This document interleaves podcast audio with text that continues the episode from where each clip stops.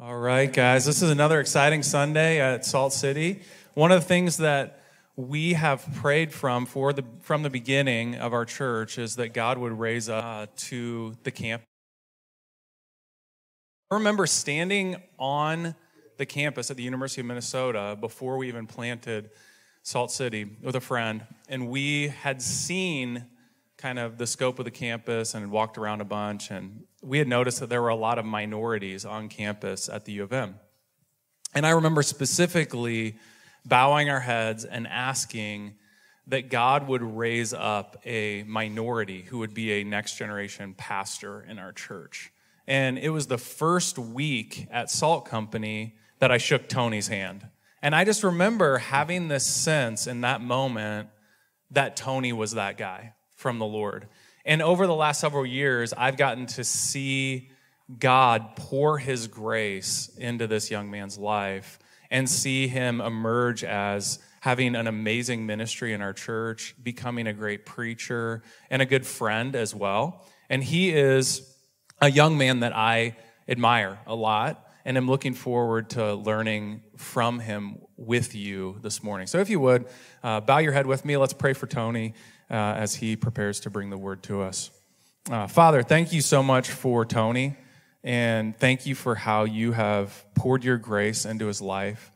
Thank you uh, for giving me the opportunity to have a front row seat to see him fight the good fight of faith and take hold of the eternal life that you've given to him. I pray that you'd fill him up with your spirit uh, that you give him clarity of thought and concision of speech this morning, that you'd speak through him by your Spirit. In Jesus' name I pray. Amen. Amen. Thanks, Drew. Wow, that was really kind. Uh, Salt City, it, it has been a true honor to be a part of this church family. And so, even before I enter into the message, I just wanted to thank you for being the gospel embodied family that I needed four years ago when I was a student on this campus. And the family I've needed ever since then. And so it has been such a joy to be here with you guys. And this morning, we're going to be continuing our series to the book of Philippians. And so if you have a Bible with me, I'd love if you would turn there. If you don't have one, we'd love to give you one. So please contact any one of our staff. But Philippians is near the end of your Bible, and we'll be continuing in chapter 3, verses 1 through 6. Philippians 3, 1 through 6. And here's my big idea this morning for my teaching. So if you have any notes or you write on the margins of your Bible or whatever you want to do, here's the big idea that true joy is found outside of ourselves. One of the things I do to myself that's like pretty consistently and dramatically bad for my quality of life is I ask the question why on like a way too frequent basis of everything humans do. Okay, so that makes me super introspective and very like kind of weird around people. And I occasionally look out into the sunset. I'm like, why do people do this? Okay, so we're gonna do that together together as a family this morning. And the first question is kind of vague, but why do human beings do what we do? And then the second one is why does everyone that I know, including myself at times, kind of hate their job? Okay, so not super hate their job, just like mildly dislike, right? And, and maybe you're here and you're like, Tony, I don't hate my job. I like my job. You do until the next one, okay? You're en route to a promotion or a different job, but the vast majority of us don't like the jobs that we work. I remember when I was a student, I wanted to be in finance. And when I was in finance, I wanted to be in ministry. And now that I'm in ministry, I kind of miss finance. Like, why is this the human condition? I'm like, just seems like we go around in circles, right? Or why do we set goals? Or more importantly, why, as a human species, as a part of the human experience, do we worship people who achieve those goals? Why do we go to The Rock's Instagram page and watch his 4 a.m. workouts and watch him eat a lot of pancakes and be like, that's amazing? Why do we do that as a human species? These are the questions I have all day long. It's a brutal. All right. Here's why. Here's my, here's my big answer to the questions that I have on a pretty frequent basis. And I, here's, here's the answers that we have for ourselves this morning is the reason why we do all those things is because human beings are perpetual resume builders. And here's what a resume actually is for the human experience it is an argument for our existence.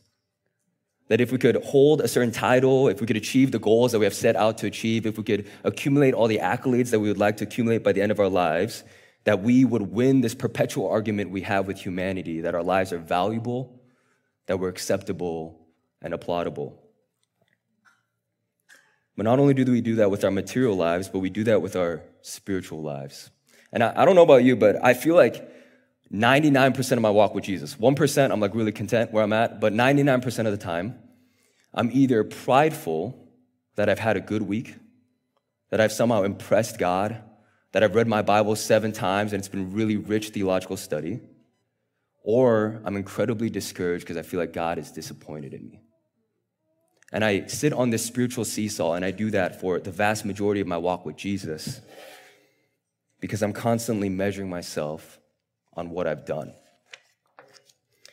But the reality is, God knew that we would do that. He understood that the human condition would be far more bent towards receiving, towards earning than receiving, and that we would spend our entire lives clawing at acceptance and righteousness, working so hard to earn His favor and man's favor, and working our way up the proverbial ladder of salvation only to find at the end of the ladder that's not what we hoped for. And here's why we're resume builders it's because every single person in this room is desperately on a search for joy. And we've assumed that if we could just work hard enough to kind of get past our problems of the day, that eventually we would arrive at the destination of joy, the type of joy that we dream of, but we've never actually fully experienced. The type of joy that you've always wanted to have, and you've kind of every line item on your resume has been an inkling towards that, and maybe even a glimpse of that, but that you've never actually tasted, and seen. And in Philippians 3 1 through 6, we're going to learn what it means to live a life of true joy. Not the momentary satisfaction of checking something off your list and check box Christianity or achieving your next goal or accolade, but true, undeniable joy, the type of joy you were born to live. Let's look at verse 1. Today we're going to be in three different places rejoice in the Lord, the cost of rejoicing, the cause of rejoicing, and the cost of rejoicing. Let's begin with rejoice in the Lord. Finally, my brothers, rejoice in the Lord. To write the same things to you is no trouble to me and is safe for you. So, Paul decides to start this next section of scripture with this word finally. And the word is written to draw some sort of climax to the book of Philippians, okay? So, um, it, it's, it's, made, it's written to make us pause and consider what Paul is about to say. And the original meaning of this word isn't so much to show finality as the end of something, but more of like an all encompassing nature of something. So, John Piper on this word, his take is that it means something along the lines of as far as the rest is concerned. So, as far as the rest is concerned, my brothers and sisters of Salt City Church, rejoice in the Lord. And this is the beautiful simplicity of Christianity. Everything else about following Jesus fades into the background as we focus in on this one exhortation that Paul gives us to rejoice in the Lord. And I want us to pause here and ask the question why would Paul stop here at this point in Philippians and deeply emphasize the final and all encompassing exhortation that he gives his brothers and sisters in the Lord about rejoicing? It's because everything in you and around you wants to sell you a vision for what you should rejoice in.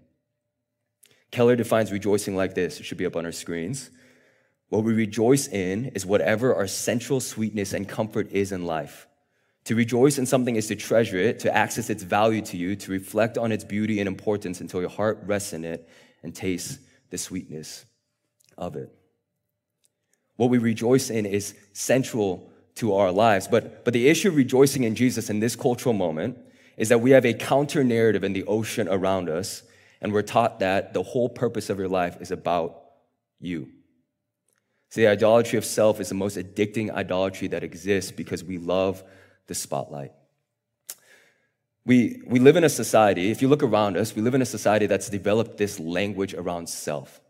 And if you've been around some people who don't know Jesus or are a little bit outside of the Christian world, you'll understand that this is common language on what it looks like to have truth and joy. And they'll say things like this that truth is found within you, that your joy is found within you. And so for you to live out true joy, all you need to do is look deep within yourself and define for yourself who you are and what makes you happy. And if you do that, you are promised true fulfillment and true joy because you have become the creator God of your life that has curated the perfect environment for your own fulfillment. But alongside those promises, we live in a mental health epidemic. we live in a world that has looked within itself and has been disappointed about what we found. So, logically speaking, if the promise of self idolization given to us by our culture doesn't actually lead to joy, then the object of our joy must be wrong. So, today I read this text and I was really convicted because honestly, the vast majority of my waking minutes, Jesus is not my central sweetness. He's actually not the thing that is the locus point of my life. And the reality is, if we really reflect on our lives, we would see that Jesus isn't our treasure, we are. That just as much as the culture around us, we have put ourselves in the pedestal of rejoicing, not Jesus as the pedestal of rejoicing. And so we live a life of worshiping ourselves. But as I was thinking about rejoicing in the Lord being the all encompassing nature of Philippians and Christianity on the whole, I thought back to being a valet. So in college, I spent almost every single weekend of my life at the W Hotel in Minneapolis parking cars, okay? It was great. Uh, the Foshay Tower, that's what it is. We work for Manny Steakhouse, which has incredible steaks. And so if you want one, I don't get a discount, but I would for sure go with you. Um, it's really good. I highly recommend it, okay? Uh, so when they first trained me into valet, I came, came into this job and I was like, okay, I know how to park cars and I know how to drive. This should be easy, okay? No, wrong, okay?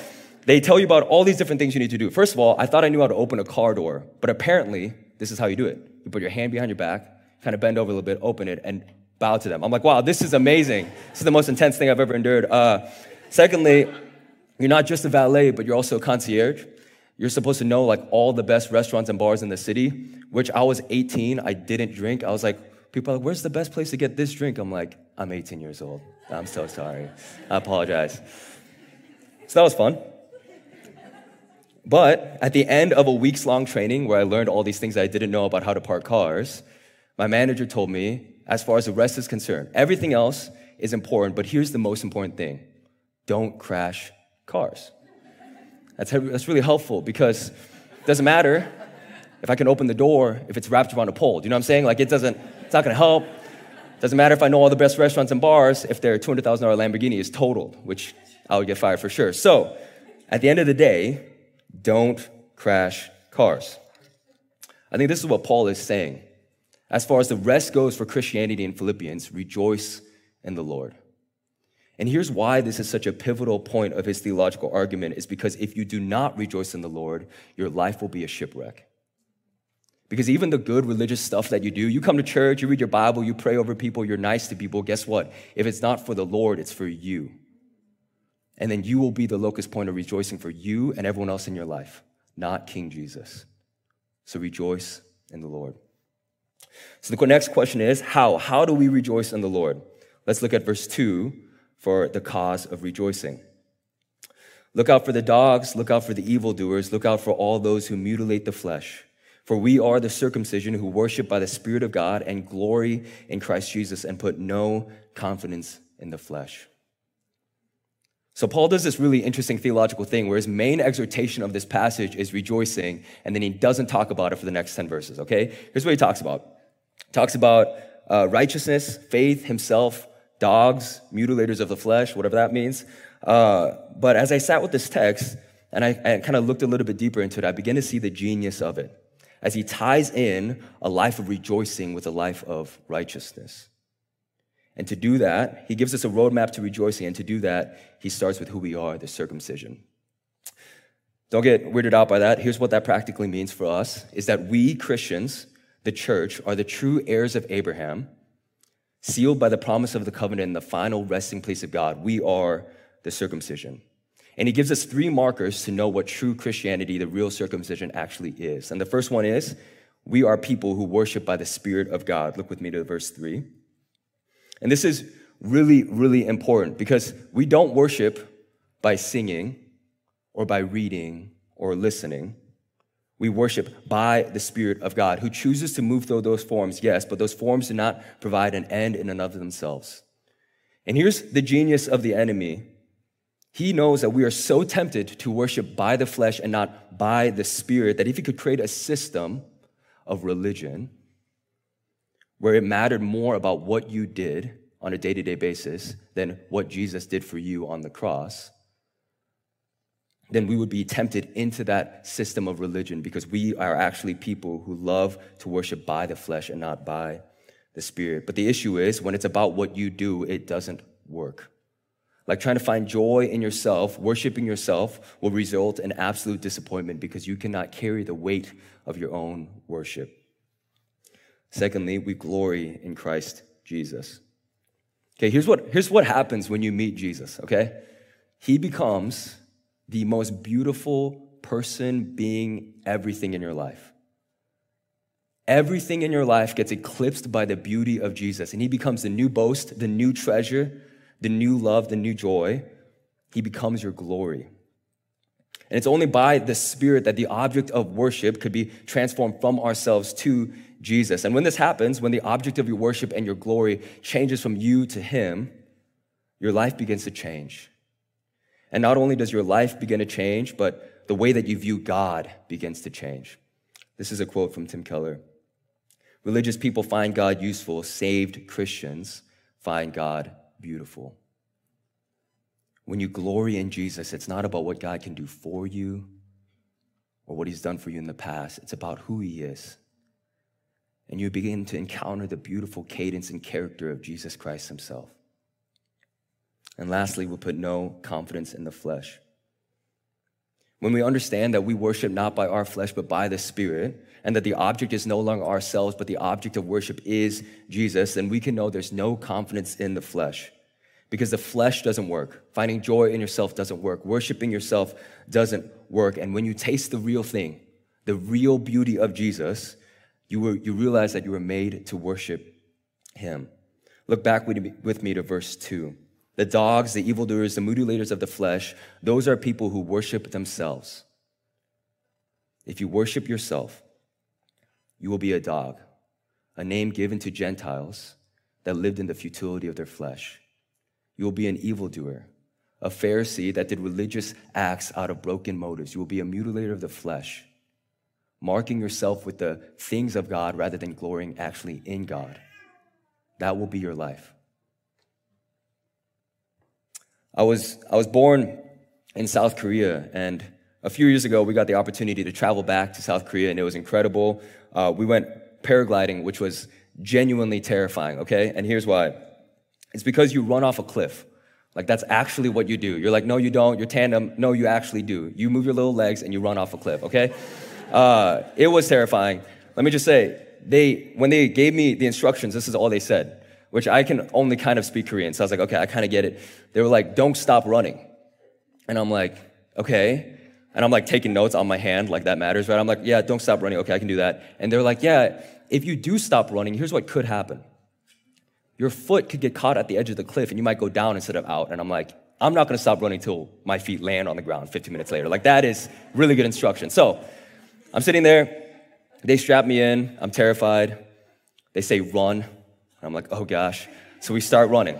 And all I can think about is don't stop running. Don't stop running. Don't stop running. Don't stop running. Until my thoughts weren't about my legs, but it, I began to encounter the beauty of creation. As we lifted off the little cliff, and my feet kept keep going. I was doing that for a while and then it just stopped.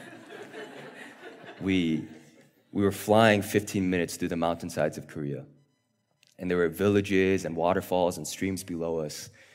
And I don't remember a time I felt more alive than that. And it was full of joy. And the reason why is because I was captivated by the creation, not in jail to my own thoughts. I wasn't thinking about the tuition I had to pay when I get back. I wasn't thinking about the C minus I got on my calc final that year, which was tough. I wasn't thinking about any of that. I was just taking in the creation. Salt City, imagine the joy that you will feel one day when you just take in the creator that created that creation. How much more? How much more will we experience true joy? And we get to taste that now. And here's what it looks like to live a worshipful life it looks like seeing the hand of God on every painful moment and every beautiful moment you've ever lived. To know that if you are in Christ, he is with you, steadfast, step by step, walking with you in your life. And worship looks less like having really good Maverick City worship moments and more like walking with Jesus day by day, knowing that He's actually that good. He's actually that beautiful. And it's the act of taking your eyes off of your own circumstances to put them on the glory of Christ, to see Him more clear than you've ever seen Him before. That's worship. And you can do that 24 7, seven days a week, 365 days a year. That's the opportunity you have if you're a Christian. But this joy, this worshipful joy, isn't free. So let's look at the cost of rejoicing in verse 4. Though I myself have confidence for the flesh also. If anyone else thinks he has confidence for the flesh, I have more. Circumcised on the eighth day of the people of Israel, of the tribe of Benjamin, a Hebrew of Hebrews, as to the law of Pharisee, as to zeal, a persecutor of the church, as to righteousness under the law, blameless. So, this text is often referred to as Saul's pedigree. Saul was pre conversion Paul. Okay?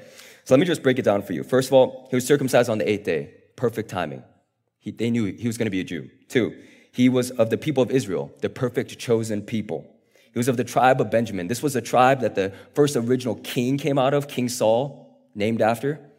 He was a Hebrew of Hebrews. He was a full blood Jew. He was a Pharisee, which was a religious elite. In fact, Paul was a Pharisee that ascended beyond many of his own years. years. So he was like the best of the best religiously in Jerusalem. He was a persecutor of the church. So not only was he incredibly religious and had position, he was also an incredible leader that led people towards persecuting the bride of Christ. He was righteous. He was really, really good at keeping the law. And here's why it's important to understand Saul's pedigree. The Jewish Saul was powerful, rich, and successful. He was a young protege who would study at the feet of Gamaliel, who was kind of the head Pharisee, and the Pharisees tasked him with leading the persecution against the church. And the reason why he could have confidence in the flesh is because people worship him, and so did he. He worshiped himself. He was the object of his own worship. And he had achieved everything in life there was to achieve the power, the success, the money, the religious applause of Jerusalem.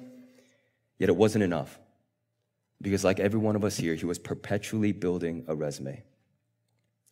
But in a moment, by the Spirit of God, Saul transformed to Paul. And here's what happened Saul was a prideful Pharisee who led the persecution against the bride. Paul became a humble servant who laid his life down for the bride. That was gospel transformation. And as Paul received the gift of righteousness, the righteousness of Christ given by the Spirit, he realized that it was far more valuable than any of the line items on his resume. And so in verse 8, he says that he counted all those things as rubbish in the comparing worth of knowing Christ Jesus, his Lord. And because of that, Paul can rejoice in the Lord. For he knows that him rejoicing in his own flesh led him to be an evildoer, a Pharisee, that did religious things out of broken motives, and a mutilator of the flesh, someone who was marked with God without doing the thing, without glorying in God. And the cost to receive true joy was everything that he was, his whole pedigree, a loss. But what he gained was everything who Jesus was, the kingdom of God. As I look at this text, I, I see myself a lot in Paul, actually. And um, when we first moved here to the United States, uh, my parents' college degrees didn't apply. And so we, uh, I remember when I was six years old, and both my parents were working minimum wage jobs and taking language classes in the evening to learn English. They couldn't speak the language. And I remember having a conversation with my dad when I was six years old. And um, he, he told me, Tony, you're going to have to work twice as hard as all your friends for the same results. And I remember that line so clearly like it was yesterday because as I trace back the story of my life, it was that day that I became a workaholic. And not in its full, but in a seed form. And, and when I got to college, this is how I lived my life like Saul. I built my resume. And I, and I went to school and I graduated in three years and I worked three jobs and paid for school. And on the altar of building my resume, I sacrificed all my relationships, my friendships, my family, and most importantly, my relationship with Jesus. And I gained the whole world, but I lost my soul. And Salt City, I, I really believed it. Like, I really believed that if I could climb out of this hole of poverty, that I would finally taste joy. that real joy, that joy of satisfaction and the joy that I've always dreamed of, I really believed that could happen, but instead it left me incredibly broken. And like Saul, Jesus met me in my brokenness. And he began to transform me through worship.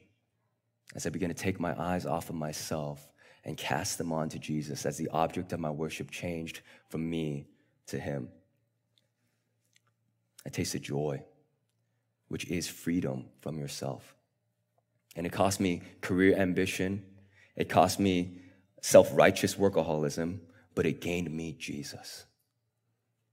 So I said, here's a call for all of us here this morning. Is the cost for you to be in on the family of God is to rip up your resume. And there's room in the family for you. And here's the thing a resume is like this I want to do so well that people and maybe even God worships me. I want to be the God of my own life, looking deep within myself to figure out who I am and therefore creating the world that I want. But the reality is, God won't break the Ten Commandments. He will not worship you. He will not put any other gods before him, but he would break his son for you. And that's the reality is the true cost to joy was on the cross and righteousness was given through the death of his own son. For the joy that was set before him, he endured the cross. That joy was your salvation and your joy today. So the cost is for you to rip up your resume, but Jesus paid the ultimate cost so that you could experience true joy. Let me pray.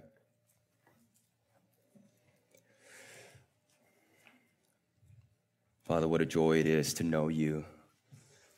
And as we enter back into worship, as we take communion, Father, I pray that you would remind us of how beautiful you are, that you have been the ultimate worship point, that you are the object of our worship, that we can now know you fully and clearly. And no matter what we've come from in our backgrounds, no matter what we're working from or what we're driven away from, Father, we know that your arms are always available, that there's room in the family of God. And so, Jesus, would we not be people who worship ourselves? Would we not be people who glory in ourselves? Would we not be people who try to find joy in ourselves? But would we be people that find joy in you? Jesus, we love you. We're grateful to know you. It's in your name that we pray. Amen.